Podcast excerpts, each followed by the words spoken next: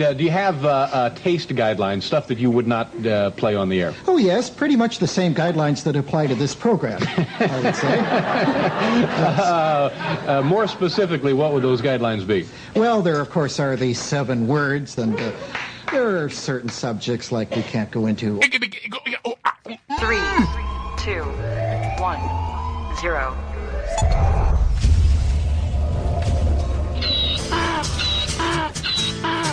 Oh, hey, you! Yeah, you! Come here for a minute. I want to talk to you.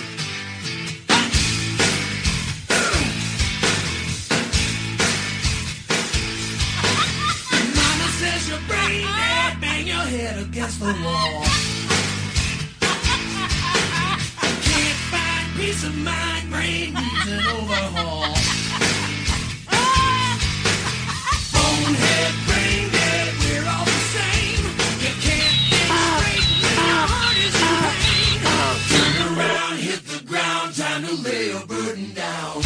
The views expressed on this broadcast of the Take 12 Recovery Radio Show are those of the co-host and guest and do not necessarily reflect those of our affiliates. The topics and opinions on today's show should not be considered as medical, psychological, or professional advice. Take 12 Radio is not affiliated with any particular 12-step fellowship. And now, here's your host, The man, the myth, the legend. the Monty Man.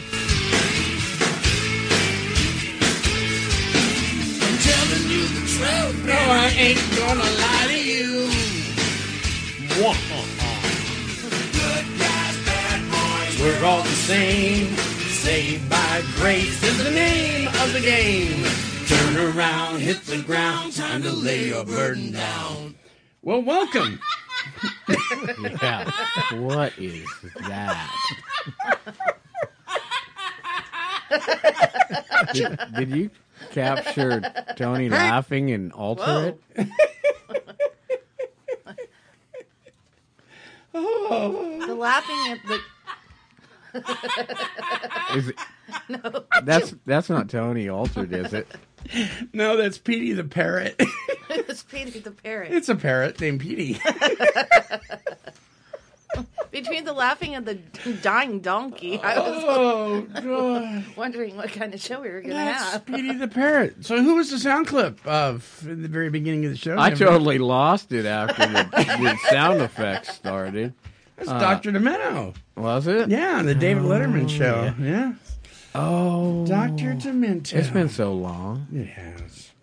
Did you ever see what he looked like? No, no, I, I only heard it. He looked like a, com- a comedic version of Abraham Lincoln. he had kind of a big bushy beard, but he was a thin, skinny guy, and he wore a top hat. Oh, really? Yeah, yeah, he's a trip. Well, I'll have to savor Pe- that Petey's his visual. pet. Uh, yeah, Petey's his pet. Well, welcome to the Take 12 Recovery Radio Show. we're off to a quick start here. yes, yes, we are. Uh, this week, uh, the topic is uh, Step 12 Revealed.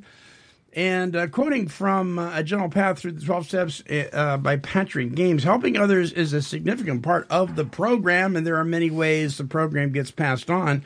When you live the program and share it with others, you are carrying the message, especially when you sponsor new members. In practicing the 12th step, you will find the following. Are you ready? Here they are. By witnessing to others, your appreciation of the program and the program's impact on your life deepens. By hearing the stories of new members, you are reminded of where you were when you started. By re- uh, modeling to others, you become aware that you need to practice what you preach.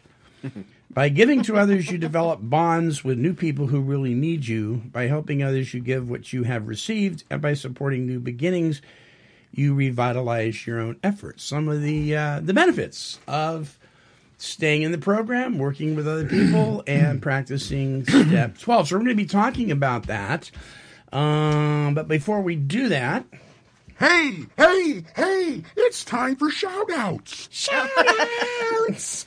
Tony's got some shout outs. Yeah, good morning. We have a ton of shout outs. Yes, we do. If I mispronounce your name, I do apologize in advance. Alrighty, here we go. Chris, Patrick, Greg, Bob, Butch, Jenny, Gail, Bruce, Rich, Tanner, Marilyn, Linda, Susan, Sherry, Doug, Delmer, Sarov, Jim, Michael, Dave, Bill, Sabrina, Dennis, Shannon, Joseph, Kyle, Keith, Rhonda, Devin, Mark, Anton, Fardos, Ariana, Kevin, Kenneth, Casey, Marco, Rogers, Denise, Heather, and Dawn. Whoosh. That is a list, isn't it? Welcome, everybody. That's Yeah. a lot, lot of. There's a lot of comments this Excellent. week. Thank you for Uh, participating. Yeah, thank you, everybody. So before we get into uh, the rest of the show, let's talk about poop. You got your Dollar Shave Club. I got too. my Dollar Shave Shave I was just looking through mine oh, boy. yesterday. I just got it yesterday. I'm like, what? Well, the average person poops about. I I poop don't a know if I lot. can make it through this. The average person. We're praying. Maybe you don't. Now, the reason we're talking about this is because when you get into recovery and you get healthy, sometimes things change bodily. And it Oh, might yeah, you're telling me that. It might scare you a bit. I've just gotten Well, the to it. average person poops about once a day, but the normal range spans from three times a day to once every three days. Once every three days?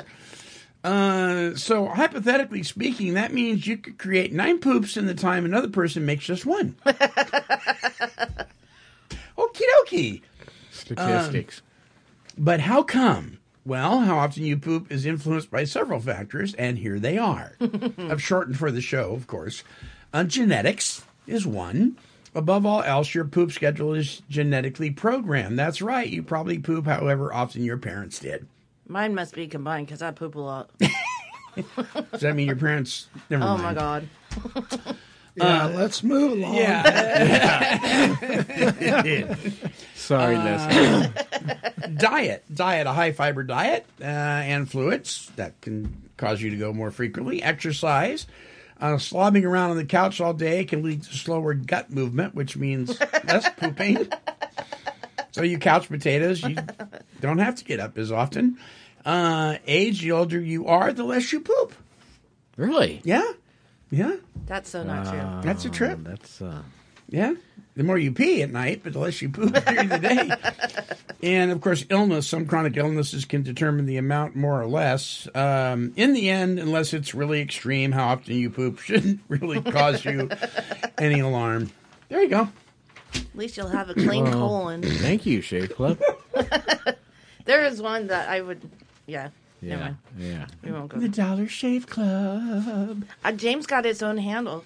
They gave me a free handle, so now he has a handle. And I have he a has his handle. own Monogra- handle. monogrammed or So now, now he's got a handle on it. Yeah. yeah. He's got a handle on it. I had to paint his blue though, like the little bubble part in Yeah. the bottom, Yeah. so that way. So we know you guys this can is- tell the difference. yeah. Okay. What color's yours? Pink. Mine is the regular color it comes with. I believe it's orange, but I covered his with blue. Oh, oh, you colored it for him. Yeah, I Oh, painted you it. got an orange one. Well, it's silver, but the little bubble on the bottom right. is orange. Yeah. Right. There you go. All right. Well, that's that's good. What can I say? Stop right there. Oh, okay. It's time for Monty Man's Weekly Whine. All right. The baby. And I'm going to let Denver share in this because I'm kind of on the same page with him. Uh, Denver posted something on Facebook. Mm-hmm. Uh, and And it, it- it's it- a, it's a, it's a, it's. You have a good point. It got a lot of feedback. Get it? Good point. Get we it? we haven't got it yet. Okay. No, but they will. Yeah. Yeah. So share. Well, no, go ahead. Okay. it's your whine. So, so okay. In the name of illness and disease, there are some parts of the country that have needle exchange, right? And so they will give out free syringes to intravenous drug users in the hopes that they won't share needles and spread more illness. There's all sorts of justifications for it, but that's one of the reasons. Uh, some parts of the country actually have programs for, and they're very strict.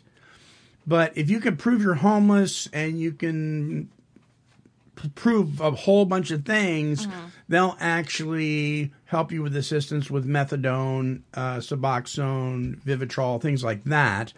Um, they're rare, but they do happen.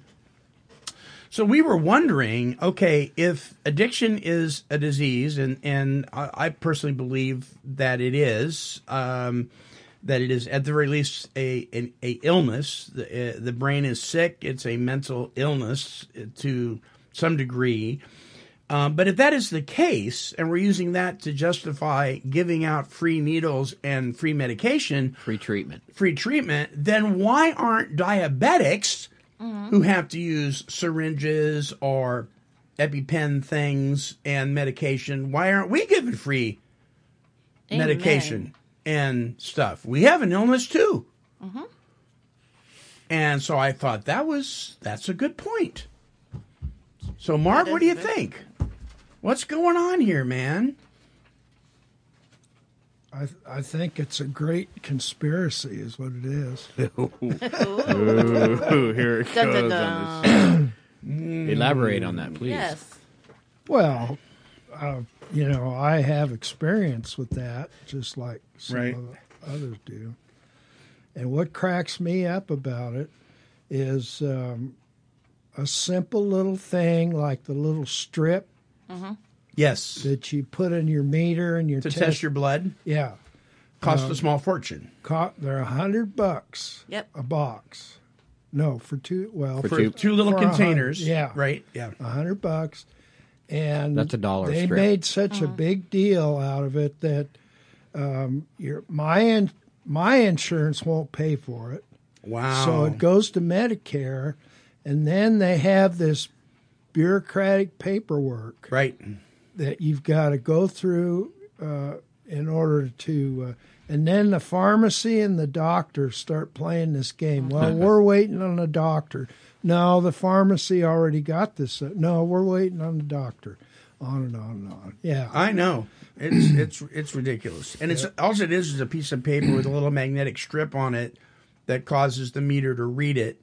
You can't tell me it costs a hundred bucks to produce a hundred and of them. things. I know it's like ten cents. I mean, it's it's yeah. So why do active addicts get free medication and free free paraphernalia, but those of us in recovery who are diabetic, we, we don't get ours for free? No. Here- Here's uh, another end of that rub uh, from where I'm coming from. I'm fortunate to be on the Oregon Health Plan. yeah, me right. too. uh, and I realized I, I took up a job and they wanted to put me on full time.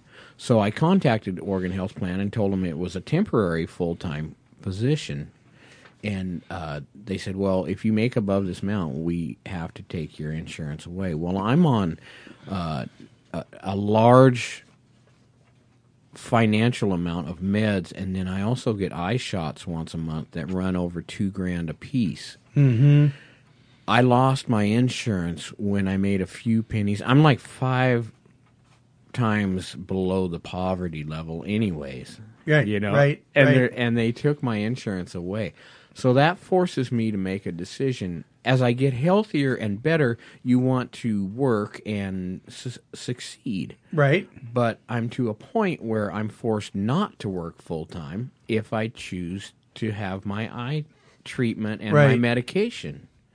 So I, I'm in a double bind here. Uh, Do I It is a double bind. do I work and pay most of my paycheck because not a lot of people's going to want to pick up four thousand dollars worth of eye shots a month, insurance wise. Mm-hmm. There's going to be a, a copay on that that's going to eat up half of my paycheck. So do I want to work full time and pay most of it to medical, or do I want to uh, step back and not work? Even though I'm able, I'm sober now. You know, things Yeah. are going well. I'm trying to climb up and and live the life that I was intended to live, but I'm forced to not work full time to keep these Oregon health benefits at this time, and it's frustrating. And I I'm sympathetic to anyone out here who is battling with medical and uh, insurance and the whole conspiracy uh, thing. You know, it, it's rotten. And I don't think it's a theory. I think it's true. I do think Yeah. it's true. Also, I think it is a conspiracy, and I think it. Is, I think it's horrible, and it's. it we're it's we're not told to become productive members of society, and then we get punished when we do. Right, right. I'm, I'm. Yeah. Uh, I have no problem working full or part time, you know, to keep my health insurance. But I would like to make a little bit more money. The second I make a little bit more, they say no, you're denied. Right. And if And- you don't think, and if you don't think the government control isn't in, in in both branches of government, you're you're you're kidding yourself. I don't care if you're conservative or if you're if eh, or a liberal. I don't- It- it's going on in every form, and they they want it in your pocket, and they're not they're relentless. Mm-hmm. Yeah, it doesn't matter what color tie you're wearing. It does not. It's dirty. It is. It's dirty. wrong.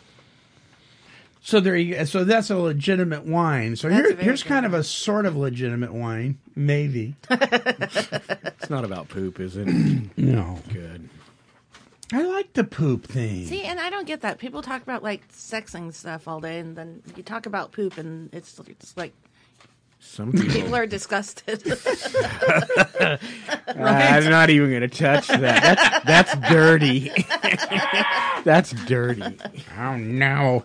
Um. uh, Okay. So we uh, we went to the our life group went to the the movies and um and I'll share the win about that in a minute. But first, let me tell you. So we went to a, a movie theater in Salem. There's the, the movie we went to see is only playing in two places, in the entire state, and uh, of course it was sold out. I mean, it just every night was sold out.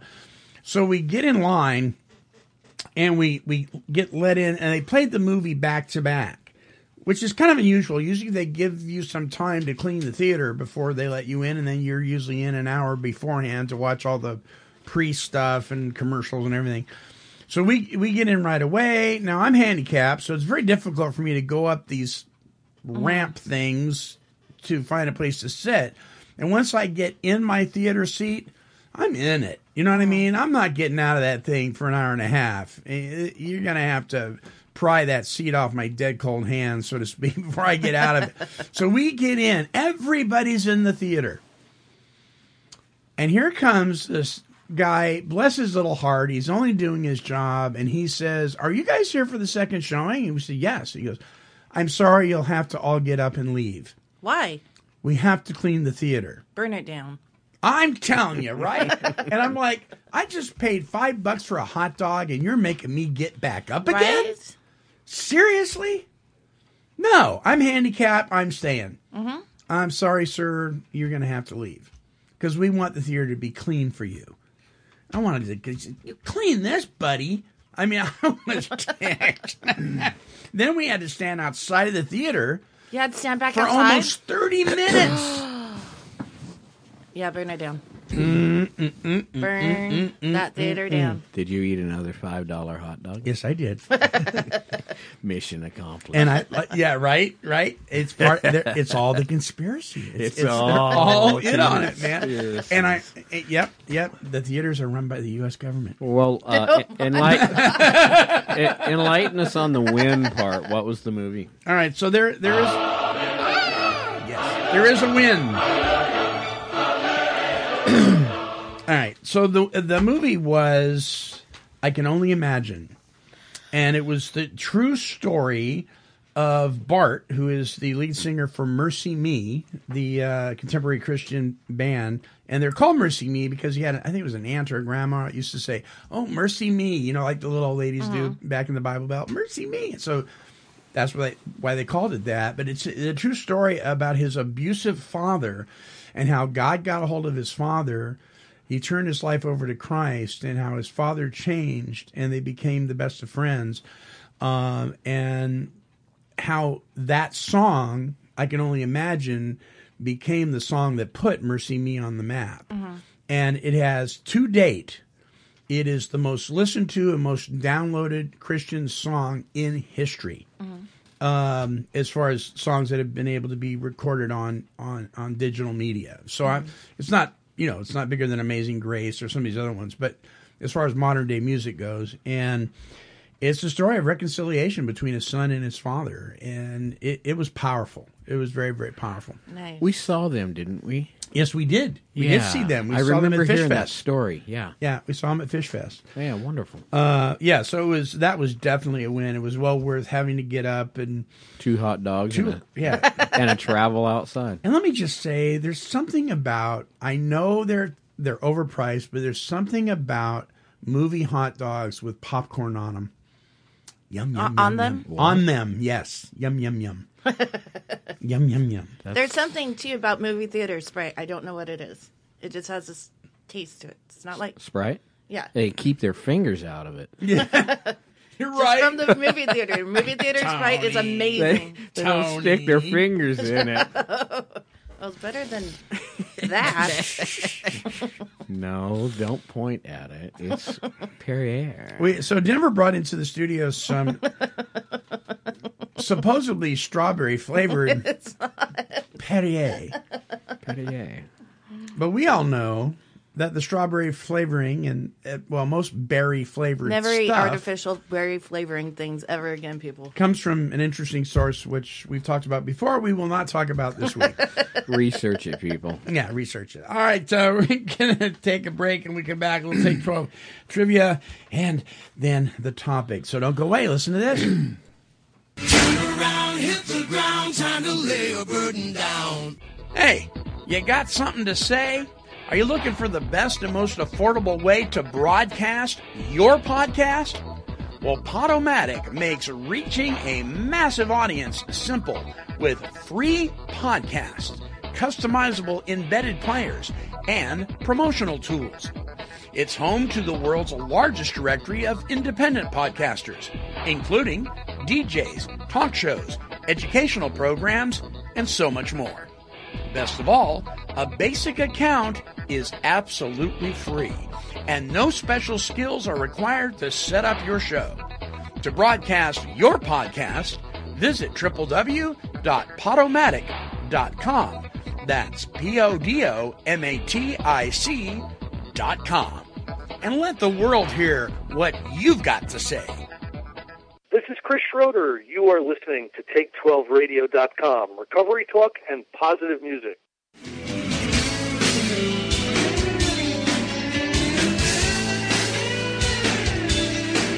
Dun, dun, dun, dun, dun, dun, dun, dun, dun. so here comes. Well, zippity doo and zippity day. It's time to do that thing we love to play. A little Take 12 trivia coming your way. And here. Oh, wait a minute. Wait, wait, wait. It's sponsored by that award winning magazine, The 12 Step Gazette. Visit their website at 12stepgazette.com. Whew, I almost forgot. Okay, now take it away, the Monty Man. Oh, yeah, sound effects now. Do, do they hear that out there too? yeah. oh, boy. Oh boy, oh boy, oh boy, oh boy. Yay. Okay. Uh, so, uh, because we're doing uh, 12 step reveal, 12 step trivia. Oh, Lord. Let's see how you do. It's like do. a pop quiz. That is going to be St. Patty Day quiz. I know. I'm some surprised. No, I didn't do St. Patty Day. Okay. I don't believe in it. I'm not even sure what that means. I don't believe in it. what does that mean? I hate it. kind. Means you didn't want to talk about it. Didn't Is what it means. So if you get it wrong, of course, you get the fluff machine, and if you get it right, you get a bell. And uh, this may be more difficult or easier than you think. Okay. We'll see, Marv, won't we? Yeah, I already feel like I'm on the spot. He's been looking at you a lot. I know it. Oh, by the way, Marv's here today. Yeah. Tony's here today. Morning. Denver's here today. Oh, yes, I am. Okay. Uh, according to Bonnie, yes, are you here? I'm not sure. Somewhere in there. Uh, according to uh, the third paragraph of the chapter, working in the third paragraph of the chapter, working with others, what is our only aim? What is our only aim? Here are your choices: to sponsor a newcomer, to criticize, or to be helpful. Denver, what is it? What was the choices? According to the third paragraph of the cha- in the chapter working with others, what is our only aim? To sponsor a newcomer, to criticize, or to be helpful? Be helpful. Tony? I say to sponsor a newcomer. Okay. What do you say, Marv? Uh, I'm thinking be helpful. To be helpful? Tony, sorry. Oh. I was going to say be helpful, too. Yeah, I wanted to sponsor. And too late. So you guys are correct. it is to be helpful. Okay, uh, number two. According to this chapter, if the alcoholic shows any indication that he wants to stop drinking, you should have a good talk to the person most interested in him. This is usually who? His priest or pastor, his wife, or his employer? Tony? His wife. Denver? What did she just What say? about us His that wife. ain't married? What did, what did she just say? Wife. wife? What do you say, Marv? Yeah, why? It is the wife. Yep. Uh, number three, according to this chapter, if the alcoholic wants to quit for good, and if he would go to any extreme to do so, then his attention should be drawn to you as a person who has what? A. Worked the steps. B. Recovered. Or C. Has a relationship with a higher power. Ooh, those are all good. Mm-hmm. So his attention should be drawn to you as a person who has worked the steps, recovered, or has a relationship with a higher power. What do you think, Marv? I'm going to say work the steps. Work the steps. Tony? Yeah, I was thinking that too. Denver? Denver. It's hard, isn't it? Yeah, uh, because I yeah, the answer is probably going to be steps, but I want a higher power. Do you? Yeah, I you, do. You would all be incorrect. Oh, good. Yeah, your attention should be drawn to uh, to you as a person who has recovered. Oh man. Yep. Yep. I'm yep, sorry, Kristen. Yep. Well, that, that free trip to, to Bali is fading away. Um, according to this chapter, it is our belief that any scheme of combating alcoholism which proposes to shield the sick man from temptation will do what? Oh God. Will it help him to succeed? Is it doomed to failure? Or will it give him a fighting chance? Can you reread the question? I already Yes, according to this chapter, it is our belief that any scheme of combating alcoholism which proposes to shield the sick man from temptation will do what? Help him to succeed, do, is doomed to failure, or will give him a fighting chance? Want to take a stab at it, Denver? Yeah, doomed for failure. Okay. Tony? Yeah. Yeah. That sounds good. Marv? Yep. You guys are correct. Woohoo! It is High five. doomed for failure. High five. Yes, indeedy. And here's your bonus. Da-da-dum. Oh, good. You a ready? bonus. the bonus. According to this chapter, we are to remind the prospect that his recovery is not dependent upon people. Mm-hmm. What is it dependent upon? Here are your choices service work, God, or reading the big book. God. Denver? All the above, but I'm going with God. God. God, you guys are correct. It is dependent upon God. Remind the, remind the prospect that his recovery is not dependent on people, but is dependent on his relationship with God. There you go.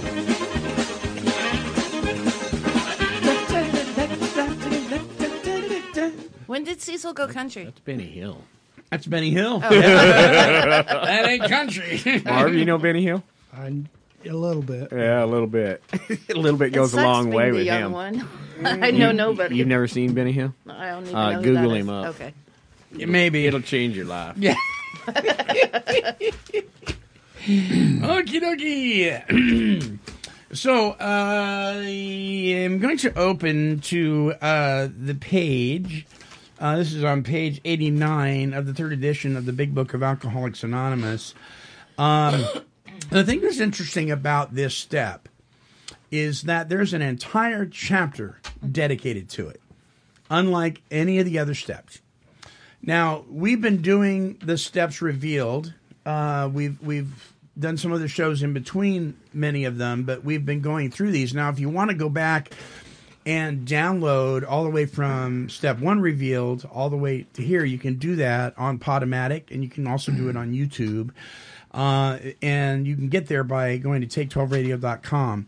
Um, but everything that we've been doing as far as step the steps go has been leading up to this point.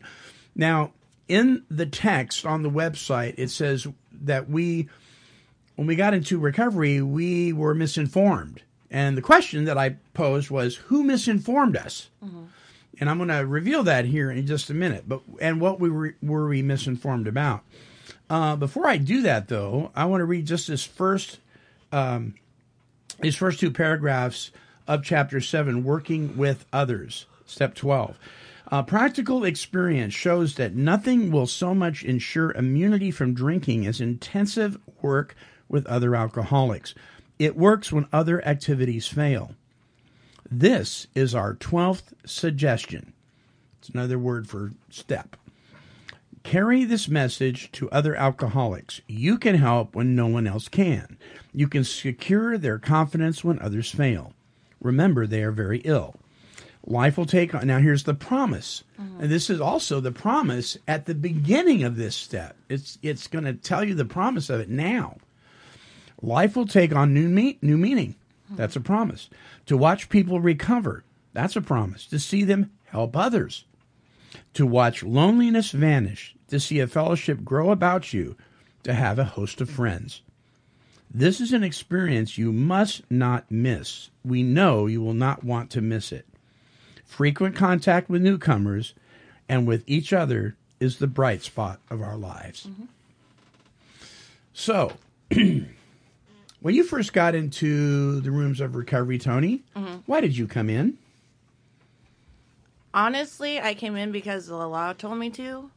So the law, the law told you to come in. If I have to be bluntly honest. so a nudge of the judge, A right? nudge of the judge, yeah. And Okay. then after probably a good six months, I finally wanted to be there after Okay. relapsing a couple times. so in why'd you want to, why'd you want to be there? Well, I mean, six months isn't a long time when you're first getting sober, but I Yeah. finally started seeing slight little tweaks, like positive tweaks in life. Like, So your cha- your life was changing. yeah. And hmm. I could finally see it and feel it, and I felt great. And I've, I was probably on a pink cloud too, I won't lie, but I just, I wanted That's it common. finally. Yeah.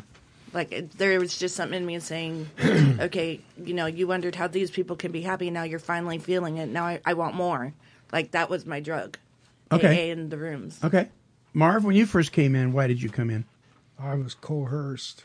You were coerced? Yeah. Yeah, you came in The- because you thought you were helping somebody else, right? My yeah, Oh. my, my alcoholic wife. Right. Oh.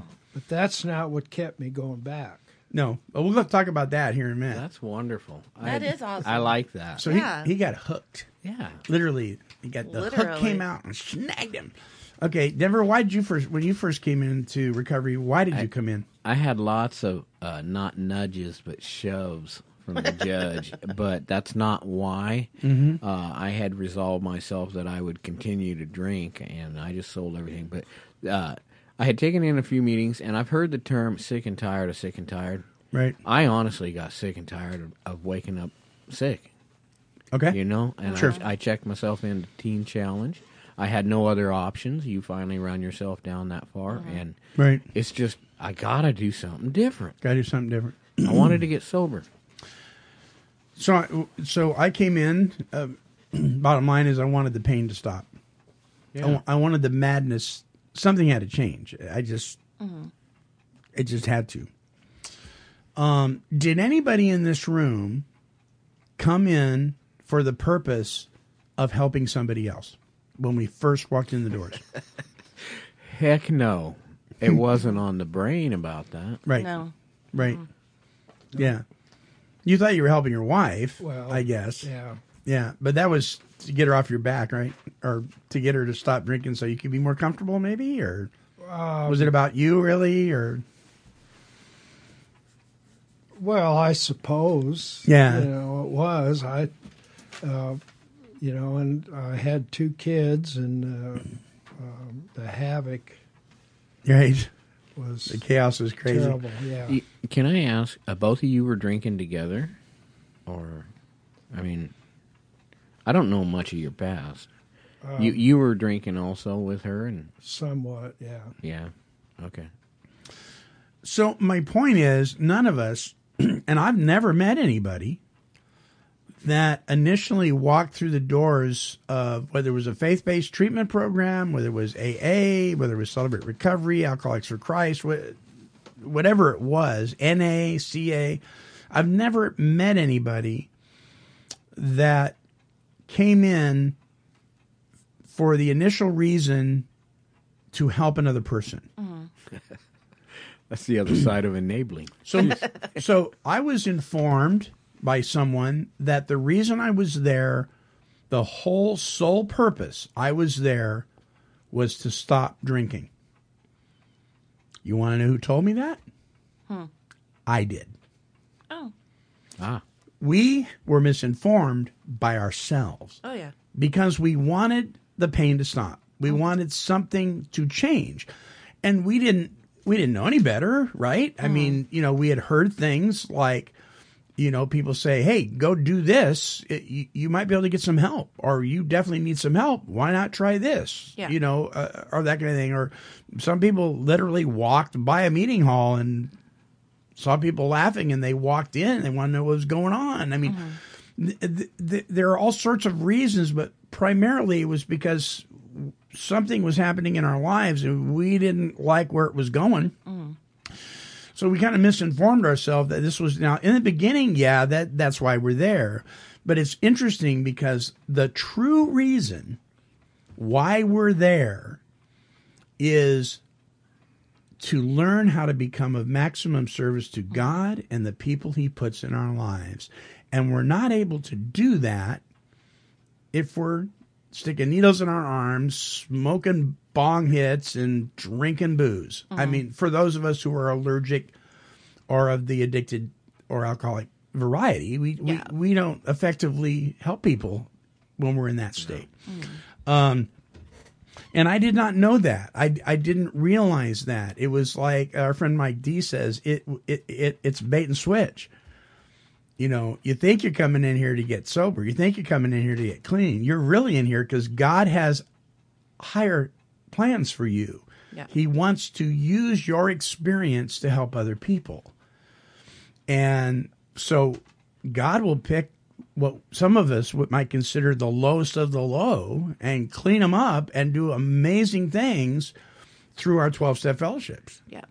and through the working of these steps if we will follow directions you know and and do some very simple things that may be difficult but they're simple um so the purpose for all this is whoops surprise Gotcha. I- you know so i took um I, I, I took something out of a book called uh, A Hunger for Healing by J. Keith Miller. And, and I've got a handout to you guys. Uh, it says Step 12 is considered to be so important that it takes up much more space in the literature than any other step. It's almost three steps in one. I've decided, or I've divided it into three parts to look at in this chapter. Number one, having had a spiritual awakening. Number two, we tried to carry the message to others. And number three, to practice these principles in all our affairs. So, may I just preface this by saying you cannot have a spiritual awakening as a result of steps you haven't done. Yeah. Because as, as a result of these steps, right? So that's why we've gone through this, and that's why so many people are adamant, and they get they get called big book thumpers and stuff. That's because it works. The mm-hmm. program, which is in that book, the directions, not in the twelve and twelve, but the directions in the big book, if followed, they work.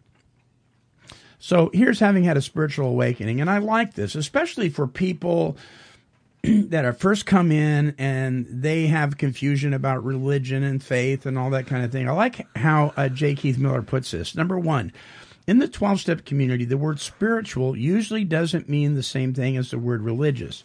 For many, spiritual refers to being in touch with and living on the basis of reality.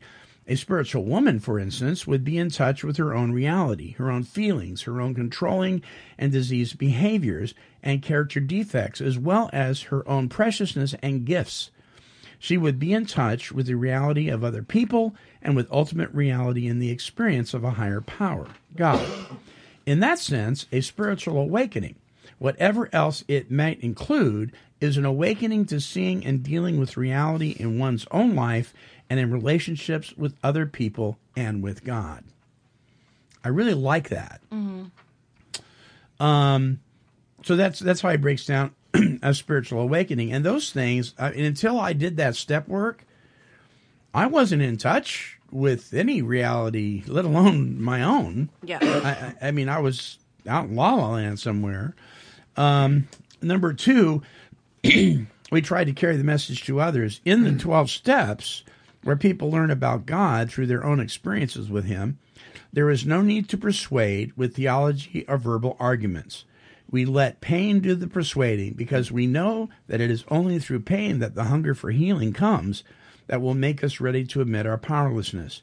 We know that until the pain of our lives was greater than the fear of swallowing our pride and going for help, we were not hungry enough for healing to go for, for it through the 12 steps. And then number three, and practice these principles in all our affairs. When we first read that we were to practice these principles in our affairs, some of us didn't understand. How could we use the 12 steps to deal with conflict in a personal relationship or a decision about buying a house?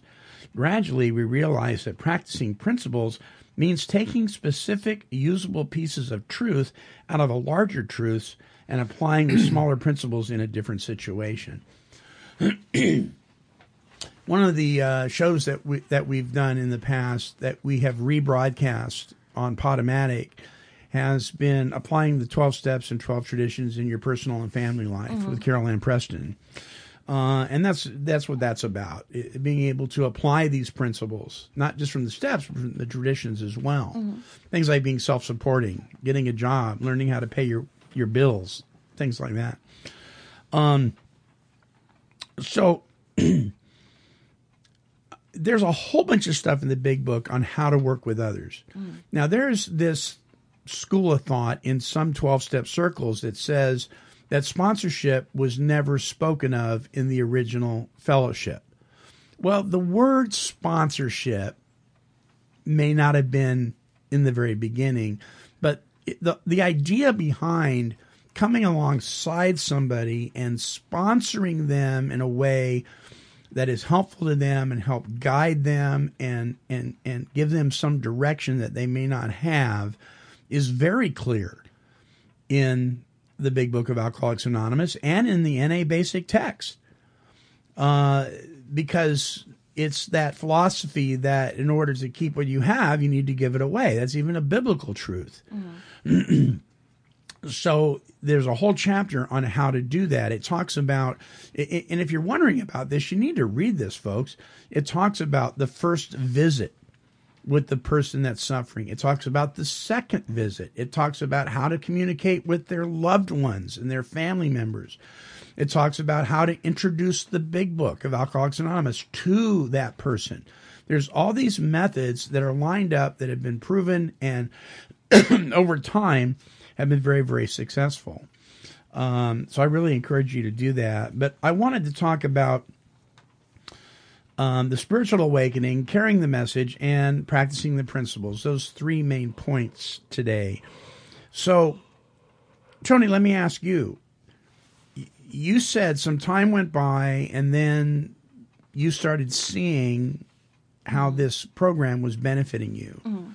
Was that a process of a spiritual awakening for you as a result of going through the step process? I didn't actually start my steps until like a year into it with my sponsor, Mhm. and I actually met my sponsor in treatment, and we went to meetings together. But I think what has changed it was my thinking, like my head cleared up a little bit, and I'm Yeah. like, not of like, oh my god, what were you doing? More of like, I want to live life. I want to be in the moment. I want to Right. have what these people have, and um, knowing that even though I battled with religion, but it said it perfectly right there because they're saying spiritual awa- awakening, then I was like battling my own God of who that is or Sure. what to believe.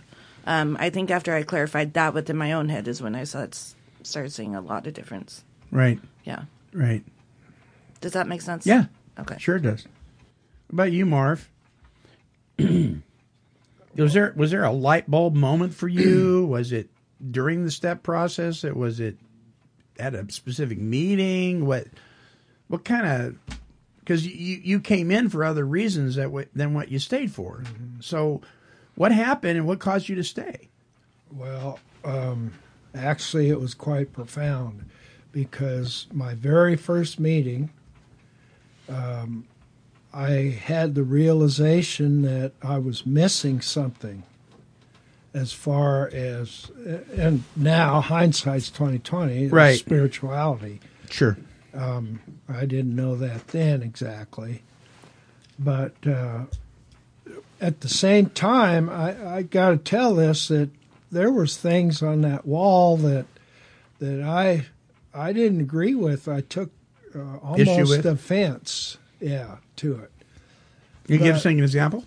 Huh? Can you give us an example? Yeah. There was no mention of Christ. See, when I came in, I was already a, A- Christian. a Christian, yeah. Yeah. So there was nothing about Christ or and, And that was a turnoff to you. that bothered me. Yeah. So what I did, I had a friend who was a Lutheran pastor here Mhm. in town, and uh, uh, got together with him, and and I said, I told him, I said, Arnie, uh, went to this AA meeting, and I says, I don't know what to think about it because there's nothing up there about Christ or any, anything like that. And I says, I don't, I don't know if I should keep going to it or not. Yeah. And now, re- keeping in mind that at the same time there was a, dr- a draw, something was drawing me to go back. Mm. But then intellectually, I was fighting it. And he looked at me, he said, Marv, he says, uh, AA works, don't question it. Mm. And I was driving home, going down the freeway, and people are going to think I'm weird, but it was as if I specifically heard a voice, and it what it was, it said, "Know that I'm God. Do not put me in a box." Wow. And after that, I never questioned AA again. Wow. Wow. That is that's definitely a light bulb moment. Yeah, yeah, Yeah. And then you kept going back. yeah. And you've been there for a long time. A while. Yeah, a while. yeah. Was your mustache uh, darker back then? Probably, probably was. Yeah. You know, it's interesting, isn't it? Because we we hear so often that if I had saw God up on the wall, or if I had saw Jesus or Christ on the wall, I would have left. But seldom do we hear, but we know it's true. There's a bunch of us that because it wasn't there, we uh-huh. almost left. And we don't like we don't hear that as much because I think some of us are kind of shy to say that. But but it's true. I was the same way. I was like, huh? you know, I saw this thing as a generic God, and I didn't, of course, at the time, I didn't understand, you know, why the approach was the way it was. Now I get it, but I, I didn't get it at the time. Denver, Denver, what about you, man? Was there a light bulb moment? Was there a spiritual awakening that occurred, and what happened? Uh, don't put God in a box. Thank you. Or in a Uh, brown paper bag, for that matter. Yeah, yeah, yeah. Don't look too deep in that brown paper bag. Uh, that's a good comment because uh, I believe that whether you're in a twelve, you come through a twelve-step program, or you know, AA, NA, whatever it is, or through a fellowship at a church. I was not a Christian when I joined Teen Challenge, Right. And uh, Which was a Christian based. yeah, it's a faith-based uh, yeah. drug and alcohol recovery discipleship program. They don't only deal with your uh, pretense of alcoholism. For Right. me, uh, it was a spiritual issue also. So it doesn't God putting God in a box is not right because He's in all of this. You bet. You know, light bulb moment. I don't. I don't think I had some pivotal boom moment Mhm. with this awakening of mine. It's been. Uh, it's been fabulous. Yeah. But it hasn't been a light bulb moment. Um, the helping others, no matter what program you're in, is going to fall into place. I mean, it's scriptural. Mhm. Whether you're in AA or whatever, sooner or later, it's going to come down to, uh, wow, I, I need to help that person because you can relate to that. So I don't even know if I'm getting close to what the question was that you're a- a- asking me. I didn't have a light bulb moment. I have them all the time. You know. Okay. Sure. Yeah, it's just been a a, a growth process. I love it. Uh, I, I like to say people irritate me t- way past my means, but it, it, seriously though, when you're in recovery and you start, like you said, Tony, you start to get a little clarity. It it becomes a, a desire in your heart to want to help others, Right. to share what you've got. Right. So let's go with the, the second part of this, and we'll start with you, Denver, uh, because you kind of went into that. We tried to carry the message to others. So we've been given this wonderful gift called sobriety. We've get, given another wonderful gift, and that is the presence of God's Spirit in our lives. um, that's the and the fellowship of the Spirit, not the Spirit of the fellowship, the fellowship of the Spirit, which is God's Holy Spirit. Uh, and now we want to carry this good news to other people. Um, when you when you give this stuff away, when you try to teach these principles, especially if you're in a treatment or discipleship program or something like that, you come across obstacles that can be very discouraging. True? It's frustrating. Yeah. It is frustrating. You uh you reach out and you you know in your heart, you know, you feel it in your spirit that this is working and you want others to have it, but it is frustrating. You can't you can't give up because I remind myself constantly and I reminded the guys of this the other day. I said, "When I get frustrated with you guys, I usually very and it gets quicker nowadays. I take a deep breath and go, "Where did you come from? Mm. How much grace did you have in your life?" You to mean you ask yourself this? I ask myself Yeah. this when I get flustered with somebody out there that I'm trying to. You need to get this right. I got to step back and I go, uh, "Where did you come from?" Mm. And that always regrounds me to the fact of the grace that was shown me, right, through this walk, that uh, this continued walk, daily walk. Yeah, and it, it's you know, it, in my situation, I was in a position at one time where the people I was working with, I didn't feel were hindering my ability to work with them, but it was the people I was working under, and so I had to make a decision. If I wanted to continue to help other people, I had to get my head clear, and I had to take a step back. And that's not anybody on anybody else but my own self. And so sometimes you have to do that, but it, but it, it's challenging. This whole this whole working with people that are very very sick is very very challenging and Yes. it's easy to lose our way right tony Yeah. so so when you try to share this with other people because you've worked in service work you've been the secretary of a meeting for long periods of time um, trying to give this away can be frustrating but is it is it well worth it It's rewarding. I mean, I haven't had a sponsor, you know, complete the 12 steps yet, but that doesn't mean I'm a bad sponsor. They No. just weren't ready. True. Um, and that gets, and I, I've, after a couple of times of working with people I'm like close to, Mhm. I've kind of told myself not to do that again because I'm too vested in them already. Gotcha. On a personal level. So, Right. Um, I've had to let a couple go and a l- couple have gotten a little frustrated at me, but you know, you got to not take it personally and not t- think it's your fault. And I, I, I still have a couple people that I kind of see every now and again, and they still give me the cold shoulder, thinking, you know, I Yeah, kind of messed them happens. up. But you know, I got to let them go and let them learn and let them grow, and I can't do that. Right. I can't make them sober. I can't make them want to be Sure. sober. But it, it it has given me a thicker skin. It's made me grow up a lot and it's very rewarding and challenging at the same time. I like what you. I, I'm gonna start doing that. Where did you come from? asking yourself Yeah, yeah because then you got to like put your mindset back there. Like, you do Oh, I remember that, but It goes oh, back- I it- want you sober. it goes back to that four step piece that Yeah. says they like ourselves were sick too Yeah, and that's where I lose a lot of my sponsees is the four step because it it takes a lot to dig that deep. yeah I mean, it's Yeah. not easy, And that's peop- common. Yeah, That's it's very common. common.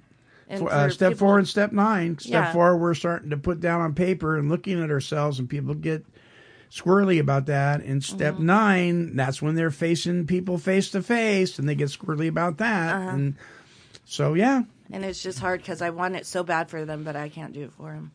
So, Marv, practicing these principles in all our affairs. Well, All of Oh. our affairs. How has that uh, played out for you? I'm probably not hundred percent perfect on that one. well, I don't think any of us are. Um, you know, one of the things I do, and I'm not by any means saying this is right, but what the thought that goes through my mind quite often is God doesn't enable us to um, uh, to do the things we do. He doesn't enable us to do that. Mm. We, we do it, and we make a mess of- stuff, and and there you are, you know. Mm. Well, I feel the same way about sponsorship. Um, and and and you know, I'm I'm not saying I'm right, but I won't chase people around. No, either will I. Um, you know, and There's people. There's plenty of people that'll do that. you know how many times I used to. you know they send that list around, phone numbers. You put your Right. phone. You know how many times people have called me on that off that Zero. zero. Yeah. And um, I think I've had. I think I've been called once off and of then the I, list. in I 20 have I have 30 years. sponsored I have sponsored people, but Yeah.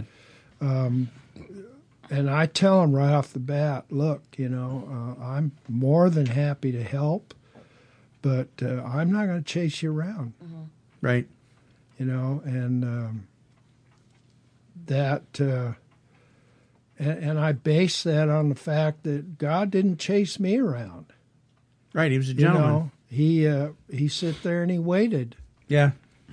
And uh, now I think there was some things that went on supernaturally. I kind of hate to use that word, but supernaturally that drew me to him.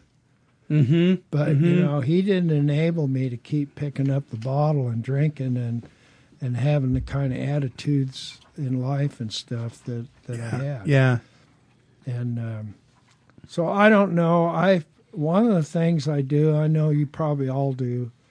a lot of people do is I hear something in a meeting going on, and and uh, and I keep it in mind to pray for that person. Sure. You know, but uh, I'm open. Mm-hmm. You know, and Mhm. I'm open to helping people. And and uh, you know, and this speaks to a, a part. There's so much in this chapter. Um, and it cannot even be the surface can't even be scratched in in, in a one hour show or even a thirty minute show. But uh, it says, "Do not be discouraged if your prospect does not respond at once. Search out another alcoholic and try again." Uh, it doesn't say give up, never offer your offer help. It's just try again. Uh, you are sure to find someone desperate enough to accept with eagerness what you offer. We find it a waste of time to keep chasing a man who cannot or will not work with you. That doesn't mean the guy's a bad guy. It Doesn't mean he's evil. Doesn't mean it just means it's just a waste of time.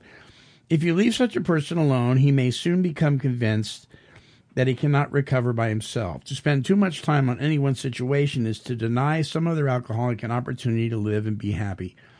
One of our fellowship failed entirely with his first half dozen prospects.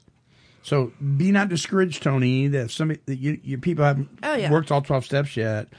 Uh, he often says that if he had continued to work on them, he might have deprived many others who have since recovered of their chance. So, you know, and it's kind of in your situation, Denver, where you you're working with people that are in a controlled environment. Um, you you guys just keep plugging along, and they kind of make the decision to leave, right? They they they say, you know what, I'm out of here. I'm done with this. Sometimes you have to help them make that decision, but Yeah. uh, personalities often, you know, one one person will not be able to click With another. with another, Yeah. and then that's where where you said cut it loose, you know, Mhm. and and find another one. That's fine because not all personalities That's are right. going to Yep. click, you know. Yeah. So So practicing practicing these principles i- in all our affairs means exactly that. And what are those principles? One through 12 Those are the principles. Those are the steps. So I can apply these steps in my life. Um, sometimes I choose not to because of pride and ego, and you know what what what is our true problem? Selfish self centeredness that we think is the root of our problem. Um, those things don't go away just because we put down the bottle or stop smoking dope or whatever it is we're doing. They actually come to light. They, they do, and and I've said it before. No, and Bruce used to say this all the time. Nothing will make your character defects glare brighter than working with another person in recovery. Oh, yeah. it'll come out, and so we're constantly working on ourselves, and and uh, I think that's why it says practicing these principles in all our affairs. We're constantly putting them to practice. Um, why? Because we are now in the business of being of maximum service to God and the people He puts in our lives, and that was the true reason that God guided us, I believe, all four of us anyway, into the rooms because he had a plan for us. And I think he has a plan for everybody. I do. And and uh, and we're all different, you know. But I, I think if we don't take this to the next level, if we don't offer assistance to people, then we're not just cheating them out of a life uh, that is wonderful. It, we're, we're cheating ourselves. Yeah, you miss out on a lot of joy. You do. Like I said, frustration and heartache and everything else goes along with that. But when you see somebody getting it, the light bulb, as we said, Yeah. goes off, that is wonderful. Whether you're working with them or not. Yeah. Just watching it. Yeah. It's just wonderful to see that. Yeah. Any closing thoughts? Mm-hmm. Any? Any? Going once? Going twice? We love you. We love you. All right. Tony, how can they listen to the show? You can listen and download any of our shows by going to take12radio.com and clicking on follow me on Podomatic. Once you Nice. Thank you. Once you are there, you can download our app for Android or iOS. You can comment on the shows, love us or hate us. We would love to hear from you either way. And you can also listen to the shows on our YouTube channel. Simply go to take12radio.com and click on the YouTube icon. And if you'd like to uh, send us your email, please do. Our email address is take12radio at comcast.net. That'll be take12radio at comcast.net. And so our closing song is by recovery recording artist Jerry Vandiver. Um, it's called The Heel of the Bread. Now, when we're working with people or we're in a relationship or whether it's an employee, a best friend, a significant other, whatever, sometimes we can misread intentions because we're human beings. This song kind of speaks to that. So for those of you who are in a 12 step position in the sense of, of working with other people and maybe they're frustrating and you know sometimes we can misread intentions uh, listen to this song as we close out it, it, it's pretty powerful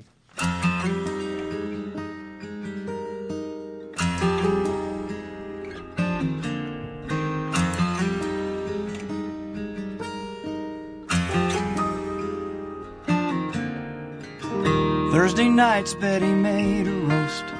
Lester would buy a warm loaf from the bakery after work at five. Betty set the china plates. Lester said the nightly grace and carved the meat and bread with pride. And then he'd pass the heel along to her. Because she loved him, she choked it down without a word. Ain't it funny how we our feelings go unsaid? And the time we lose when intentions are misread. And ain't it sad how we misjudge? So many signs of love, like Lester and Betty, and the heel of the bread.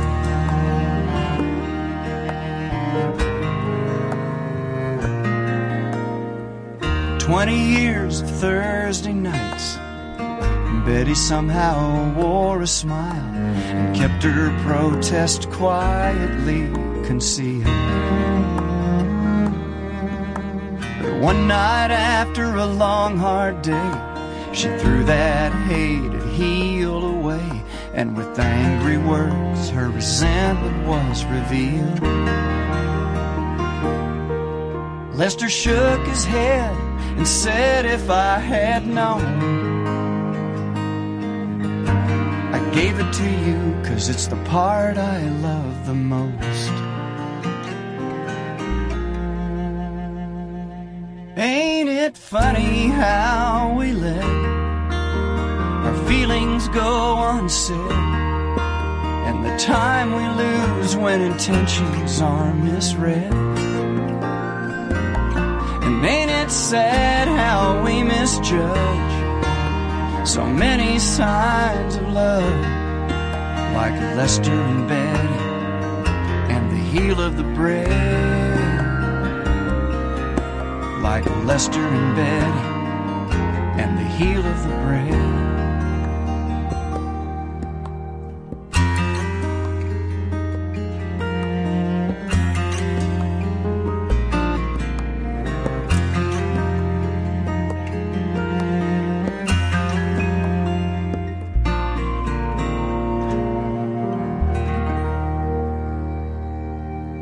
Jerry Vandiver, the heel of the bread. Hey, listen, don't forget this Wednesday, a brand new victory report where we have the privilege of interviewing members of Teen Challenge of Arizona, sharing their experience, strength, and hope as it relates to overcoming life controlling issues. That's right here at take12radio.com on your internet dial. Until next time, this is the Take 12 Recovery Radio family and me, the Monty Man. We are all wishing God's perfect serenity for you. Bye bye now. Good guys, bad boys, we're all the same.